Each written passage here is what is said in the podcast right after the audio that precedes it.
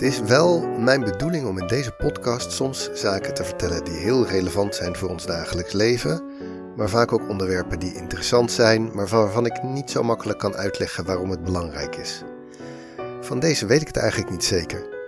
Enerzijds is de kans dat het onderwerp van vandaag belangrijk wordt in jouw leven, die kans is niet zo groot. Maar als het gebeurt, dan is het een ramp van ongekende proporties. Mogelijk het einde van de mensheid. Maar waarschijnlijk zal het onze tijd wel duren, dus we doen er nauwelijks wat aan. Nou ja, hier is Nooit Geweten, aflevering 70. In 1908, op een dinsdagmorgen in juni, gebeurde er in oostelijk Siberië iets heel opmerkelijks. Aan de lucht verscheen een vuurbal, die een wat blauwig licht gaf, bijna even fel als de zon. De bal trok een spoor door de lucht. Er zijn een paar ooggetuigen van die bovenop een heuvel stonden en daardoor goed zicht hadden. Zij zagen dat de vuurbal een dun spoor achterliet. Toen de bal al dicht bij de horizon kwam, zagen ze een felle flits die een enorme, snel expanderende wolk uitstootte. Daarna veranderde de wolk in een pilaar van vuur, die de hele omgeving in een rode gloed zette. Daarna splitste de pilaar in tweeën en kleurde van rood naar zwart. Tien minuten later pas hoorden ze een enorm gedreun als van mortiervuur. Ooggetuigen die wat dichterbij stonden beschreven een schokgolf die mensen omver duwde en tot honderden kilometers van de explosie braken ruiten.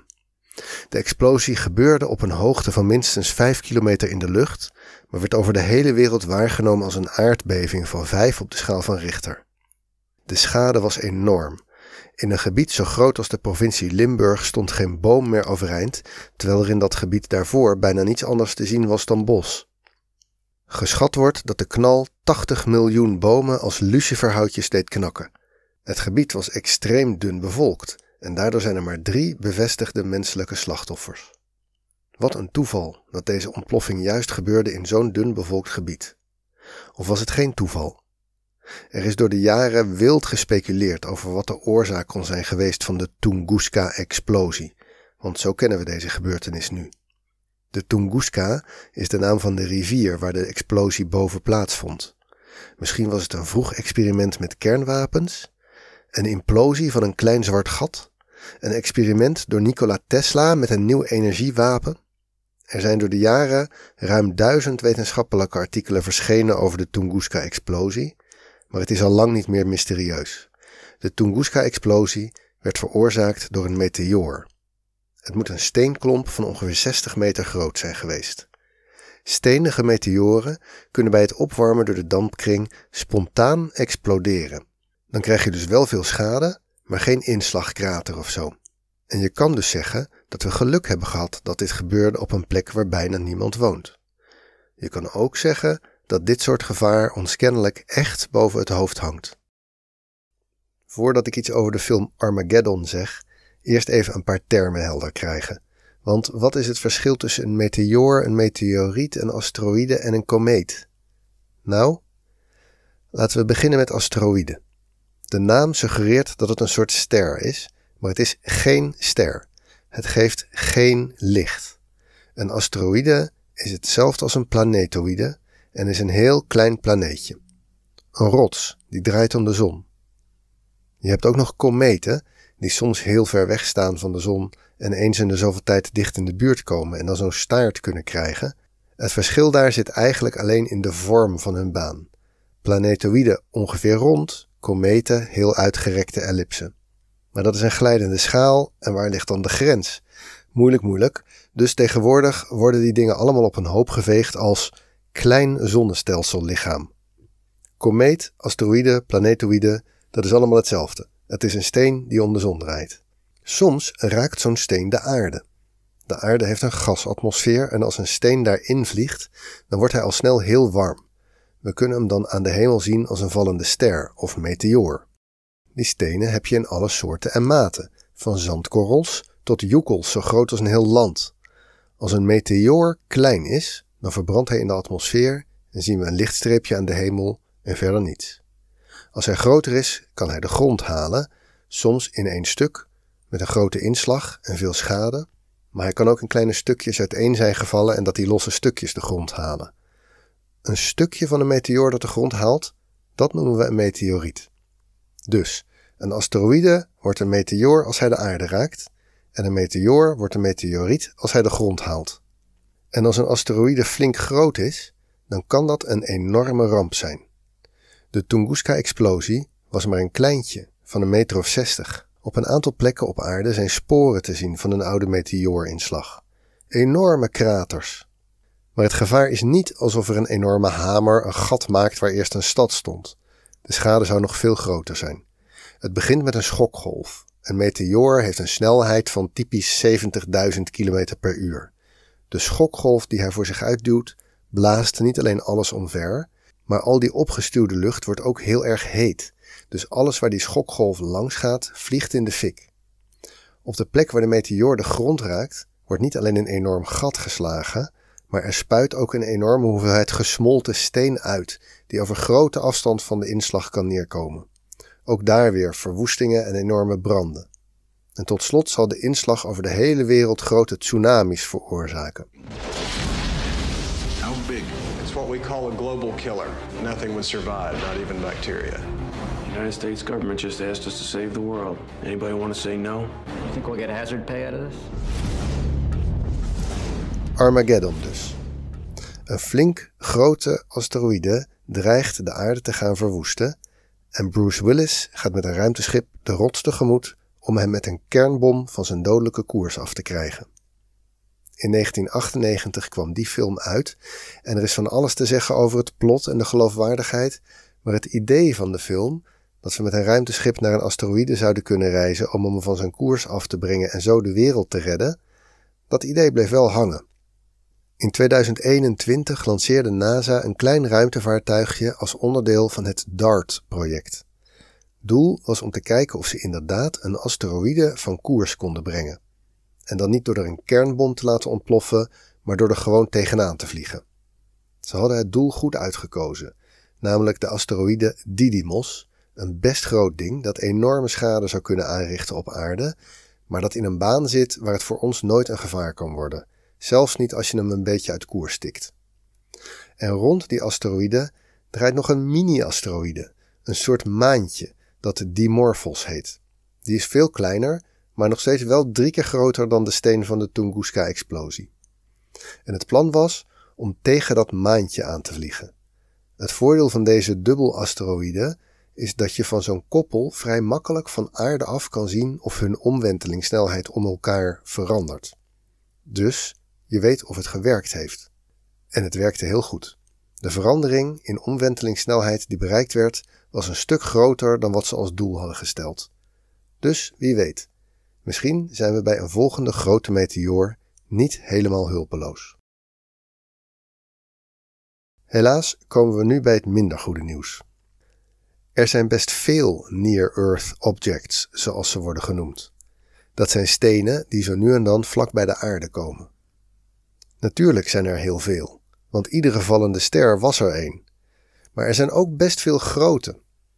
Bijvoorbeeld vorige maand, op 13 juli 2023, scheerde er een steen voorbij ongeveer zo groot als de Tunguska-meteoor. Waarschijnlijk heb je er niet over gehoord. Hij vloog langs de aarde op een afstand van ongeveer 100.000 kilometer. Dat is niet ver. De maan is vier keer verder. Ik weet dat dit gebeurde omdat er over de wereld verspreid observatoria bezig zijn met het vinden en volgen van stenen die dichtbij kunnen komen.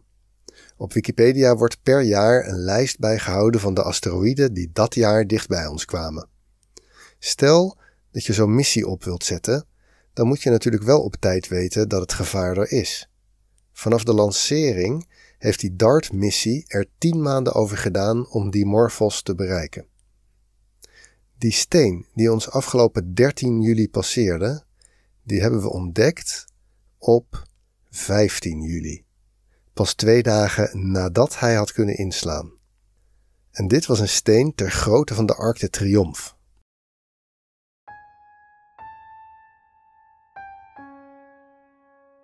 Waarom is dat nou zo moeilijk om die stenen in kaart te krijgen? Dat is toch vooral omdat er zoveel zijn.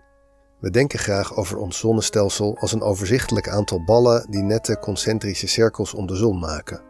En misschien nog ergens wat gruis. Maar zo is het helaas niet. Het zonnestelsel bevat miljoenen en miljoenen stukjes die los om de zon draaien. Ze zitten allemaal in hun eigen elliptische baan. Een ellips is een heel specifieke vorm. Je kan er een tekenen met een potlood, twee punaises en een touwtje. Je knoopt de eindjes van het touwtje aan elkaar en prikt de beide punaises in het papier. Je doet het touwtje rond de beide punaises en trekt het touw strak met het potlood. Nu kan je die ellips tekenen door om de twee punaises heen te draaien en het touw strak te houden. Die vorm, dat is een stabiele omloop van een hemellichaam rond een massa, bijvoorbeeld de zon. Die massa moet dan op de plek van één van de punaises staan. Op de plek van de andere punaise is niets. Als je de punaises heel dicht bij elkaar hebt geplaatst, dan wordt het touwtje een soort passer. De baan is een perfecte cirkel en de zon staat in het midden. Maar als je de punaises ver uit elkaar prikt, dan wordt de baan steeds langgerekter en komt de zon steeds meer in een uithoek van die baan te staan, niet in het midden. In wat voor baan een steen om de zon gaat, is een beetje toeval. Maar wat geen toeval is, is dat de allergrootste stenen, de planeten, allemaal in banen zitten die erg op een cirkel lijken. Want als je een uitgerekte baan hebt, dan overlap je al snel met allerlei andere banen. Als je dan dicht bij elkaar komt, dan ga je elkaar aantrekken en voor je het weet bots je op elkaar. En dan heb je een nog grotere steenklomp. Die grote klompen die vegen zo langzamerhand alle kleintjes op die overlappen met hun baan. En de eindsituatie is dat je een aantal grote klompen hebt in mooie cirkelbanen die daardoor geen last van elkaar hebben en dat al het gruis langzaam wordt opgeveegd. Daar zitten wij nu. De asteroïden die er nog zijn, dat zijn de laatste restjes. En dat opvegen, dat gaat nog steeds door. En soms merken we er niets van. En soms sterven de dinosaurussen eruit. Hoe dan ook, die stenen die dicht bij ons komen, zijn nooit zo groot als een planeet, want die banen overlappen niet. Dan zijn er een heleboel heel klein, kiezeltjes, die je gewoon op zou kunnen tillen en waarvoor de atmosfeer ons prima beschermt. En dan is er een tussencategorie. Er zijn er minder van dan van de kiezeltjes, maar nog steeds best veel. En ze zijn te klein om op te vallen, maar groot genoeg om schade aan te richten. Dat ze te klein zijn om op te vallen, dat is eigenlijk het probleem. Een asteroïde die gevaarlijk voor ons is, die is bijvoorbeeld zo groot als de Eiffeltoren. Groot genoeg voor een enorme ramp. En er zit een baan die een beetje uitgerekt is, maar niet zo erg, waardoor de baan vaak overlapt met die bijna ronde baan van ons. Dus als we ze tegenkomen, is het een beetje alsof we ze inhalen op de snelweg, of zij ons. Ze schuiven van opzij onze baan in. Ze geven geen richting aan en ze zijn heel slecht te zien. Als ze vlak voor ons of vlak achter ons zitten, dan gaat het nog wel, maar in de rest van hun baan zitten ze eigenlijk altijd aan de kant waar we ook de zon hebben zitten. En als je de zon ziet, dan zie je niets anders meer. Er is op de aarde een aantal observatoria en onderzoeksgroepen die zich bezighouden met near-Earth objects, maar de eerste keer dat we ze zien is het meestal als ze al vlakbij zijn. Dan kunnen ze snel metingen doen en proberen de baan te bepalen en dan weet je voor de volgende keer dat we ze gaan tegenkomen al waar je moet kijken. Zo hebben ze de afgelopen decennia steeds meer stenen in kaart gebracht. Als je een grafiek maakt van de bekende near-Earth objects, dan groeit dat aantal heel snel. Maar het goede nieuws is dat de groei vooral zit in de kleine steentjes. De echt grote, die een ongelofelijke verwoesting op planetaire schaal zouden kunnen veroorzaken, daarvan vinden we er niet veel meer. Maar we vinden wel ieder jaar duizenden stenen die, als ze op de verkeerde plek neerkomen, een behoorlijke ramp zouden kunnen veroorzaken. En als we ze eenmaal een keer hebben gezien, dan kunnen we een voorspelling doen voor volgende keren dat we bij die stenen in de buurt gaan komen. Zo weten we dat we in 2029 vlak, maar dan ook vlak langs de asteroïde 99942 Apophis gaan scheren. Die is vijf keer groter dan de Tunguska-meteoor. En we denken te weten hoe die baan loopt en die gaat ons missen. Maar daar zit ook nog wel een beetje onzekerheid in. Als een andere steen vlak langs deze komt, dan trekken ze elkaar een beetje uit koers en zal de baan een klein beetje veranderen. In de gaten houden dus.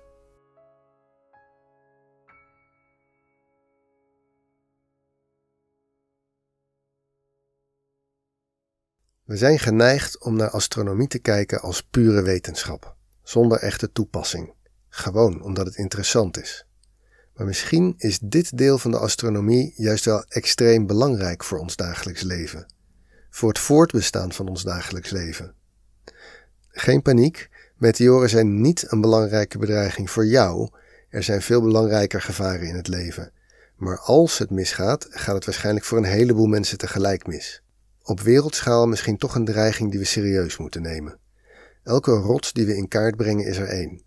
En als we het gevaar eenmaal kennen, dan kunnen we er misschien wat aan doen. Dus misschien zouden we, naast alle budget om mensen naar Mars te brengen, en naast de enorme inspanningen om iets te doen aan ons klimaatprobleem, misschien zouden we ook wat moeten uitgeven aan het fysiek beschermen van onze eigen planeet. En misschien moeten we de klachten serieus nemen van de groepen die dit werk doen. Bijvoorbeeld als ze zeggen dat het waarnemen van stenen in de ruimte heel moeilijk wordt als ons zicht op de ruimte wordt beperkt door duizenden communicatiesatellieten. Want als je probeert om een steen te vinden door naar de nachtelijke hemel te kijken en er zijn ineens duizenden stipjes te zien die ook allemaal door je beeld schuiven, dan wordt het wel lastig om die ene steen te herkennen. En bedrijven zoals SpaceX met het Starlink-project en Amazon met hun Kuiper-satellieten gaan ervoor zorgen dat er de komende jaren niet tien keer zoveel, maar eerder honderd keer zoveel stipjes door het beeld schieten van de onderzoekers die proberen om een enorme ramp te voorspellen.